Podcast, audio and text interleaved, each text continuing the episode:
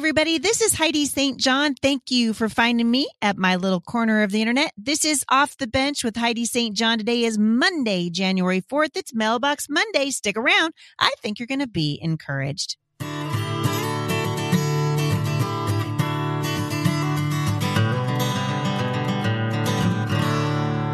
So thanks for tuning in today.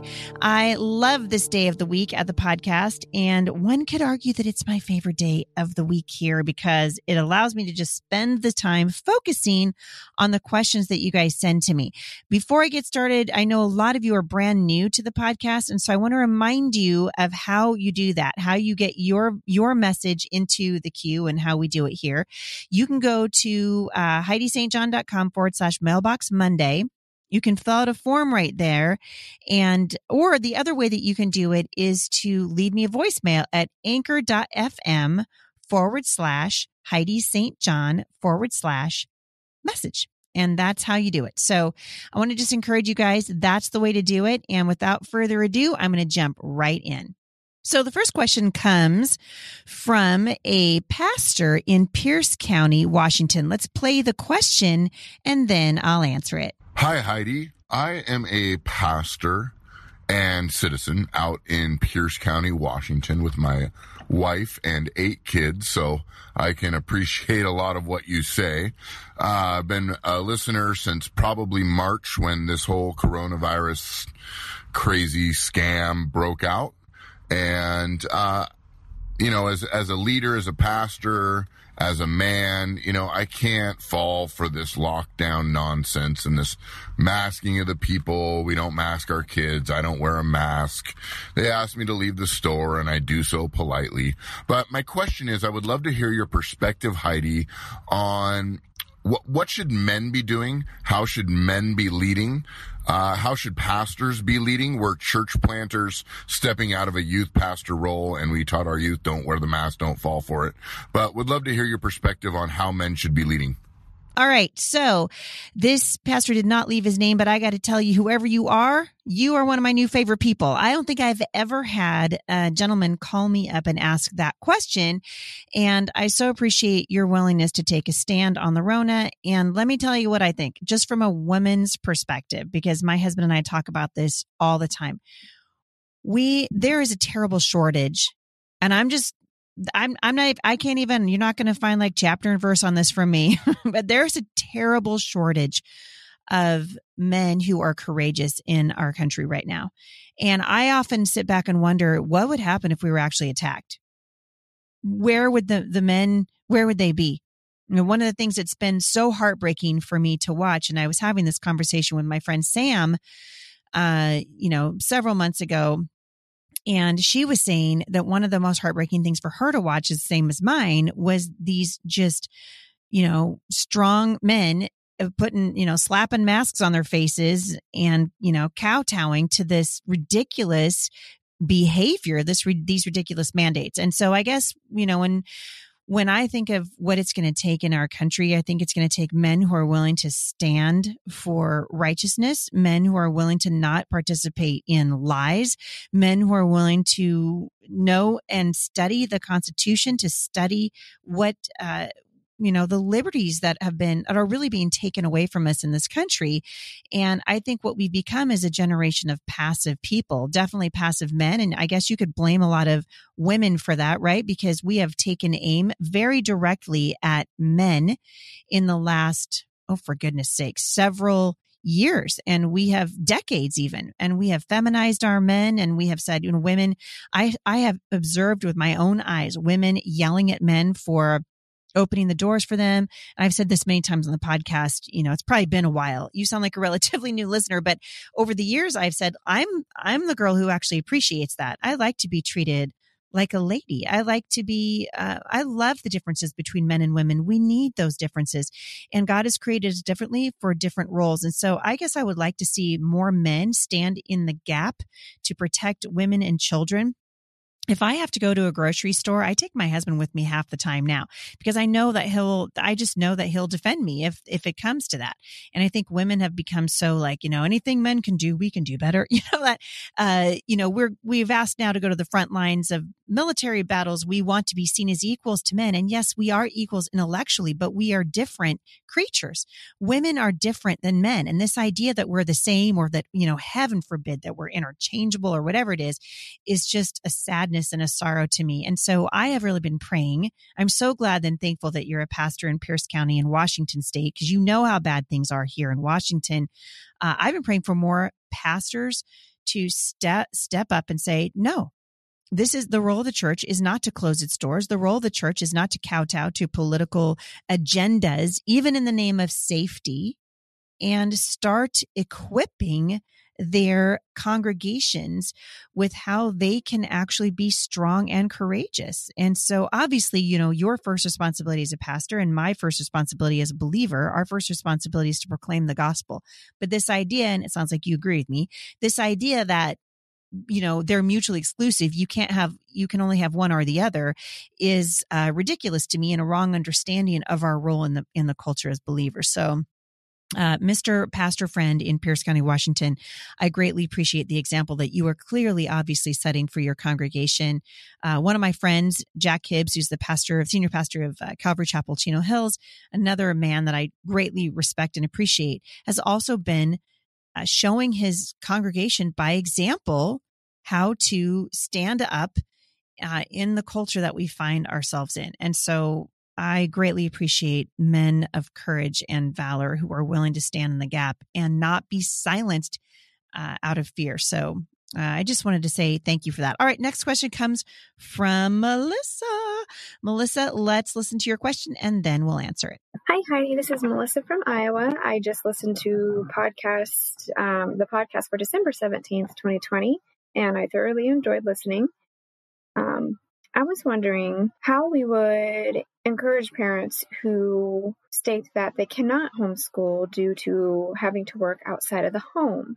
Um, and also, um, how do we encourage these parents who have experienced this COVID shutdown um, and their children coming home from public school and having to do public school on the computer? It's created quite the nightmare for these parents, and many of them are convinced that homeschooling is what they have been experiencing with public school online. How can we encourage these parents? All right, Melissa, this is a fantastic question. How do we encourage parents when they say that they can't homeschool because of uh, they have to have two jobs? So I've been talking about this for a long time at the show and some of some people have gotten mad at me for it but i'm actually i'm kind of going to double down on it today because I believe that the spiritual and mental well being of your children is more important than whether or not you can have a big house or whether or not you drive a new car or whether or not you have a fancy cell phone or whatever it is. There are very few people. I mean, it's different in the Rona right now, but there are very few people in the United States and in most countries actually that can't get a job and afford the basic necessities without two people working. And most of the time when I meet these moms who say, well, we just can't do it. My husband has to work and I have to work. And I go to their houses and I'm like, for goodness sake. I mean, you know, you're living in the fanciest, schwankiest house and your kids are, you know, your kids have the best clothes and the best shoes. And I'm, I just, you know, you don't need that stuff. And we have been conditioned in this nation and I think in, you know, in many parts of the world to believe that we have to have, you know, a savings account. We have to have all of these things. We have to have the nicest cars. We have to live in a big house. We don't need those things. And for many years, when my husband and I were homeschooling our kids and we did it, you know, I told you with me working nights was a lot of it, but also there was a long, long time when I didn't work and then I sold Tupperware and then I did, I mean, all kinds of things to sort of try to bring in income in the years that we were having babies and raising our children in these very challenging economic times. And there are many years we just had one car. And one year in particular, we still laugh about it that my husband had a beater of a truck that was given to us. And when I say beater, I'm not joking. Like we named it. It was, he needed a name, that truck. And we laugh about it now. One of the cars that we bought had a hole in the bottom of it, and it rained so much in the Pacific Northwest. We ended up being really thankful for that hole because the rain that was leaking in through the car drained out through the bottom of the car through the hole. And we were like, thank you, Lord, that there's a hole in the bottom of our car. so those were years that were very lean financially, but they were very rich spiritually. And they were formative years for our children. And they were precious years in our marriage. And I wouldn't trade them for anything. I, I wouldn't trade them for anything. And so I'm always telling parents, get yourself out of debt. That should be the first thing that you do. And then think about what you can do. If you, if it means you've got to move to a less desirable part of town, move. These are your children. And I feel like we, we've somehow along the line, we've missed it. And so when people say to me, well, we can't do it because of work, I just say, no, you don't want to do it. And that's legitimately how I feel. I know that there are like single moms and there are divorce situations. I'm not talking about those. I understand there are exceptions to every scenario. I'm saying as a general rule, I think this is the issue. And then how do we encourage parents who are doing, you know, the, the pandemic schooling, this online monstrosity catastrophe that people think is homeschooling? It's not homeschooling. Homeschooling means that parents are in charge of education. Uh, pandemic schooling means that teachers are in charge of education and they're telling parents what to do. In many cases, they're saying, we don't want you to listen to what's going on. We don't want you to talk about it, blah, blah, blah, blah. And it's, um, frankly, it's, uh, it's giving homeschooling a bad rap because it's not homeschooling. Homeschooling means doesn't mean that the parents do everything. Homeschooling means that the parents are in the driver's seat of their child's education. And it has to be important to you. It just has to be important. And so that's how I say it. Uh, if you guys can catch up with what we're doing at the Firmly Planted Homeschool Resource Center, I'm going to encourage you to do it. We saw a voicemail that came through here from a mom who said she has a space in her bookstore. I really want to hear from you. I'm going to have somebody reach out to you. Uh, you guys, we have got to start thinking outside the box and for, for sure outside the government education box. It is literally killing our kids. I can't say it any stronger. It's killing our kids. And if parents don't care that they're losing their kids in record numbers, I don't actually know what to do about that. I I don't know, except for to say we need to pray. We need to be uh, exemplary in our commitment to saying whatever it takes, we're gonna we are gonna pass on the truth of God's word to our children. We're not gonna let the public school steal our children. We're just not going to do it. And I know there's still people who listen to my show, not very many because most of them quit, but a lot of people who listen to the show say, you know, Heidi, stop demonizing the public school. I, I'm not trying to demonize the good teachers that are in the school, but the school is demonic in nature. And so I don't know how to not demonize it because they're literally teaching our children that their gender is malleable, that God does not exist, that they that they uh, that they came from some primordial ooze somewhere or some big bang somewhere, totally out of step and out of sync with what God says is reality. When you move outside of the world as God made it, out of God's reality, you've basically moved out of reality, and now you're in your own reality.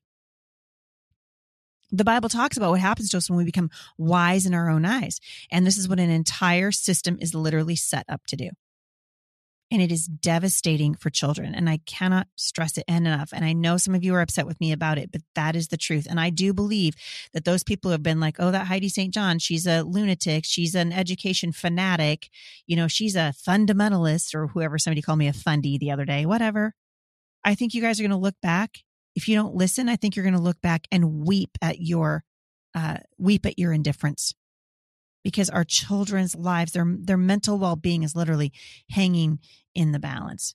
And so, uh, you know, my question is I don't soft step this anymore. I just don't think we have time. Third question comes from Noelle, and she's asking a question I think a lot of you are asking. Let's listen to Noelle's question. Hi, Heidi. This is Noelle. I'm a homeschool mama to six, and I stumbled across your podcast in the spring of 2020 and have just really appreciated listening to it. It's been really encouraging to me. Um, I have a question today about Phil Vischer. Um, our family owns a lot of his products and have listened to his advice on Bible teaching. But I'm uh, realizing now that I don't agree with uh, several of his beliefs, namely that how we vote on abortion doesn't matter. And uh, I believe in the literal six days of creation, which he does not. How would you suggest I go about telling my kids that the guy we've put on our TV and we all love and laugh with is not the best source for truth anymore. Um, I would love to hear your thoughts. So, Noelle, here's the thing. Uh, wow, right. So, Phil Vischer, is a I don't know what you call him. A, he's a, a, a leftist, a liberal. I don't know. Uh, uh, I'd put him in the same category as some of these other teachers that have come out. You know, I'm a girl. I love Veggie Tales. I love Phil Vischer's humor. I think he's brilliant. Uh, I'm not buying his stuff anymore. And we don't subscribe to anything he does anymore because I know now that everything he does is going to be tainted from here on forward because I don't know how it can't be. But if you're talking about what he's done in the past, I I still really like his stuff and I wouldn't throw the baby out with the bathwater. I think it's important to tell. I'm actually thankful. I I'm thankful for some of these leaders, even though their positions are horrifying to me. I'm thankful that they're coming out and being honest about how they think because otherwise we wouldn't know. Like we'd have an we'd have an inkling of an idea. We think, well, we think they might. Boy, that was weird. You know, he said that. That seemed kind of like a sideways, you know, kind of a sideways thing to say. We think maybe he said this and maybe he said that, but now we know for sure. And so, to me, I think that there's a good. Uh, a good side to this, I guess, a silver lining on it. Um, if you, you know, if you would say it's a silver lining, um, some of these people I'm super disappointed with. Uh, the Gospel Coalition. What in the world? Uh, the Gospel Coalition. It's, it's, I mean, I probably will. I, in fact, I haven't been reading anything from the Gospel Coalition because I just simply cannot believe the direction that they are going. I, I'm, uh, you guys are always sending me stuff from them. And, uh, and I frankly, um, you know, Virginia from Naples, she sent this to me and, uh, I, I'm, you know, I wasn't surprised because I'm not surprised. So, you know, we talked about the vaccine and because of my faith in Jesus, I'll take a vaccine and all of the spiritual manipulation that's happening. And these guys are using God's word in a reckless manner. And I don't understand it. And I've, I've never really, I mean, there are some things that I thought, oh, I'm not really sure. Um, another one of you sent in, I guess I'll, well, maybe I'll just read both the articles to you. Uh, um, Anna from Texas, who said, Thank you for your convictions.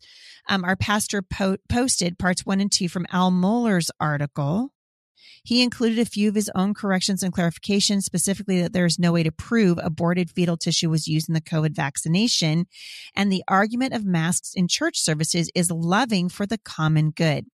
Our pastor did not specify his stance, but it would seem from the tenor of the article that he is advocating that most Christians get the vaccine.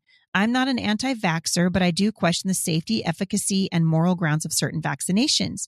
You've made your position about the COVID vaccine clear, but I'm worried about the coercion from states and other entities, as well as moral pressure by church leaders in the name of the common good and quote Christian love. How would you interpret your pastor posting this article? Because I'm questioning the motives of mine. So she's referring to an article that I'll link back to in the show notes today uh, that Al Mohler wrote basically a series of them. And he's basically saying, you know, you can't prove that these are that that the tissues in vaccines are from aborted uh, babies. And he goes on to say, you know, um, well, let me read something to you. There are two huge moral issues here for Christians. The first has to do with abortion. We're talking about vaccines. And uh, as we are looking at many vaccines and furthermore anything to do with a continuation of so-called immortal cell lines which they came from he said a, um, a fetus which they couldn't prove was aborted i beg to differ mr Mohler. i read an article on ms uh, i think it was msnbc and you know no friend of you know christians or whatever they don't care about uh, vaccines, and they said that the use of aborted fetus cell lines in vaccine development is well documented. Well documented. So nobody's actually. I don't actually know why uh, why Al Mohler is trying to say, well, we just don't know if they're aborted babies. Yes, you do.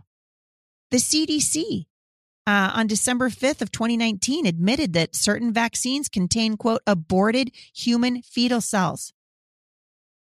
They said they were elective uh, elective terminations. Another, it's a polite way of saying an abortion.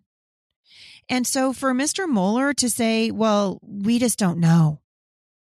Uh, he said that the fact is that many of these go back to tissue taken from aborted fetuses, and there is some involvement in most of the major COVID 19 vaccines in the use of uh, these fetal cell lines. Most importantly, what is known as HEK 293 and the original cells for that cell line were taken from tissues that were, were the result of an abortion of a child back in the Netherlands in the 1960s. The cell line was developed about 72. So he's saying that they, they took what they call an immortal cell line. So they're not aborting babies over and over and over and over again to get these cell lines. They basically just aborted a couple of them. And then that cell line has been replicated, replicated, replicated.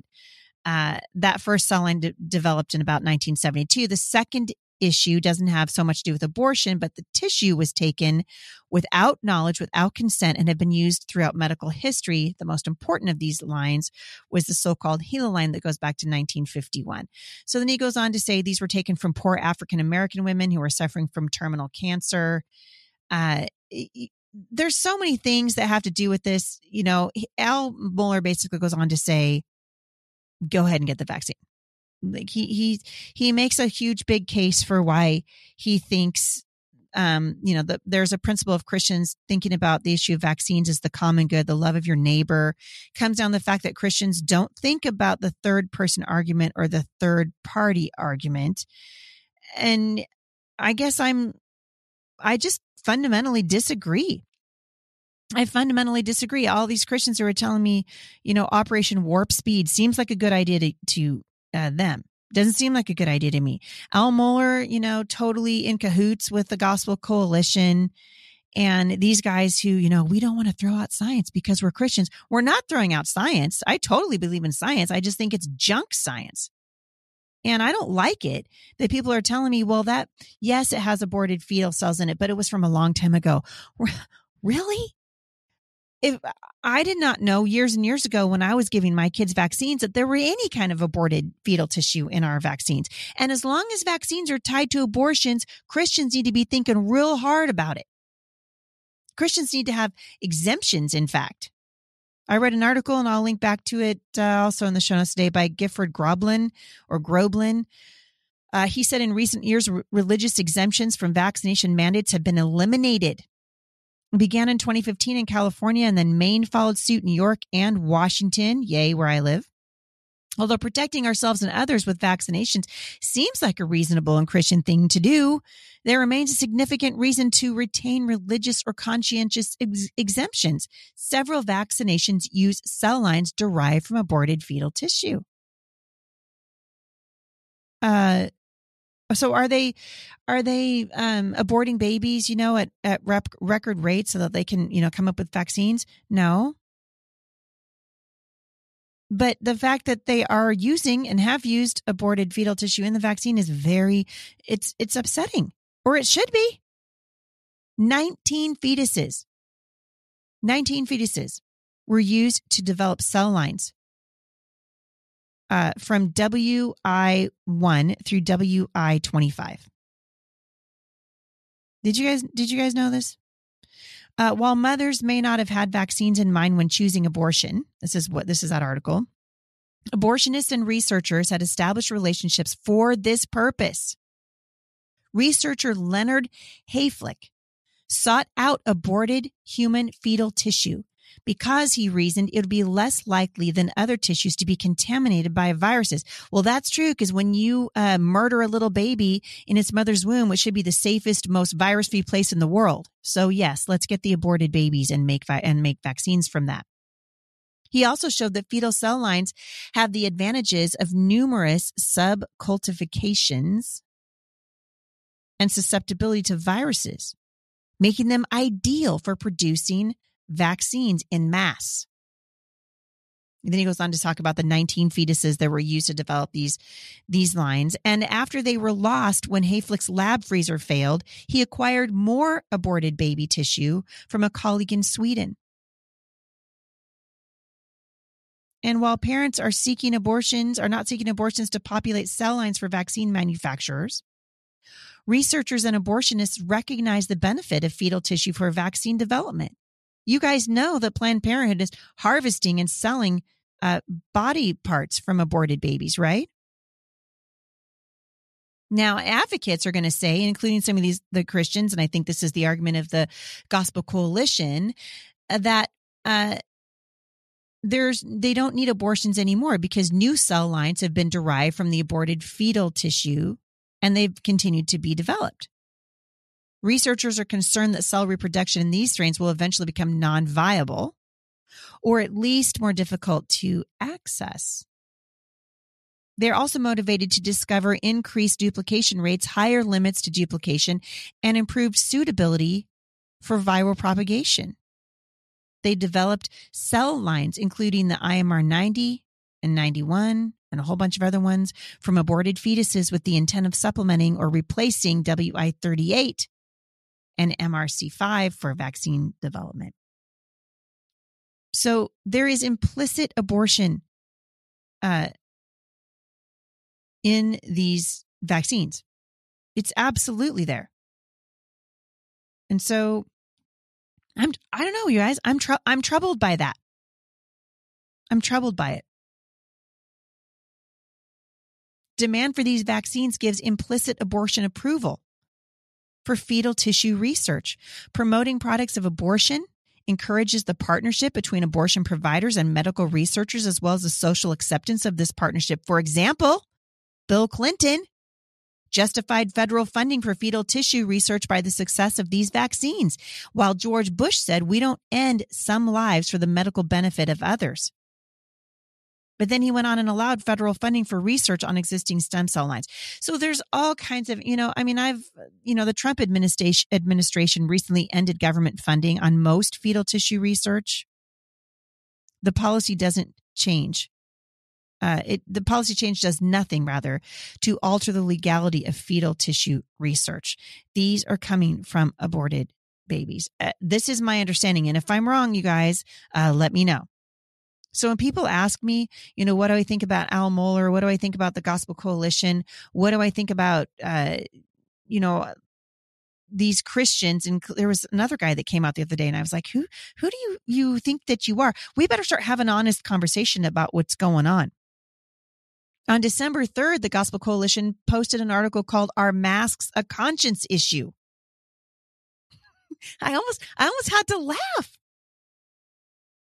I, I, almost had to laugh. This is how it starts. Churches today are faced with challenges when considering their response to COVID 19.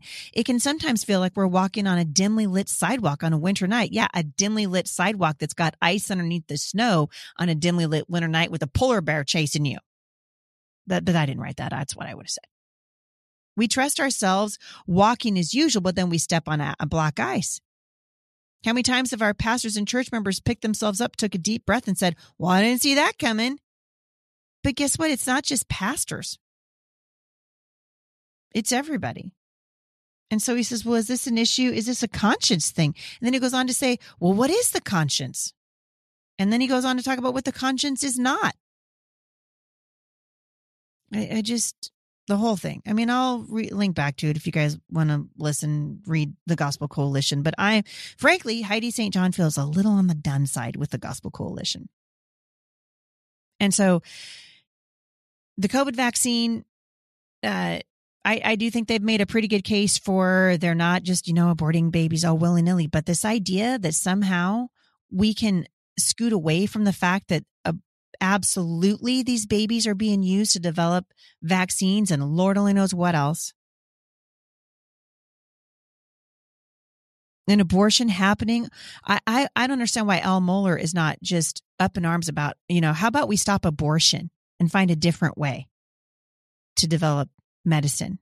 and life saving medicines. And how about you stop manipulating people who say, hey, the virus has a 99.9% survival rate and masks actually make you sick. And there are a whole lot of doctors who would say that and agree with me. But oh, no, no, we're going to use, we're going to use the Bible to spiritual manipulate. You guys, something's wrong with that. I don't like it. I don't like it. So that's just me. And uh, we all have to make our own choices. But I do think, boy, these conversations are really important. All right, I'm to let you guys go. I'm out of time. I'm actually over time. But I want to thank you guys again for listening to the podcast. Uh, you guys encourage us every single day. We're so thankful for you and thankful for the way that you have been uh, encouraging us in the middle of the Rona. Thank you. in the middle of the Rona, you guys have been a huge encouragement. Thank you to Marianne from Olalla, Washington, Emily in Madison Lake, Minnesota. Thank you so much, Emily. You are a treasure. Thank you so much. Tracy from Malvern, Pennsylvania. You guys, um, your support of this ministry is making a difference. It really is. And we want to say thank you. If you guys would like to give to the ministry, we'd love it if you do that. Remember that the new Bible study at MSI starts today. Starts today. So if you're not a member already, you can become a member with us at Mom Strong International.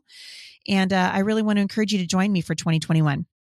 We're kicking off our January Bible study today, and there's a couple of memberships that you can take advantage of. You can either do the daily scripture writing challenge or the monthly Bible study, which includes online live teaching from yours truly. So come dive into the word with us at Mom Strong International. You guys, hang in there. This is tough, but there is joy coming, and we're learning right now to be discerning. We're learning to walk in wisdom, and wisdom is found in God's Word. And I will find you tomorrow at the intersection of faith and culture. Have a great day, everybody, and I'll see you back here tomorrow. For more encouragement, visit me online at thebusymom.com.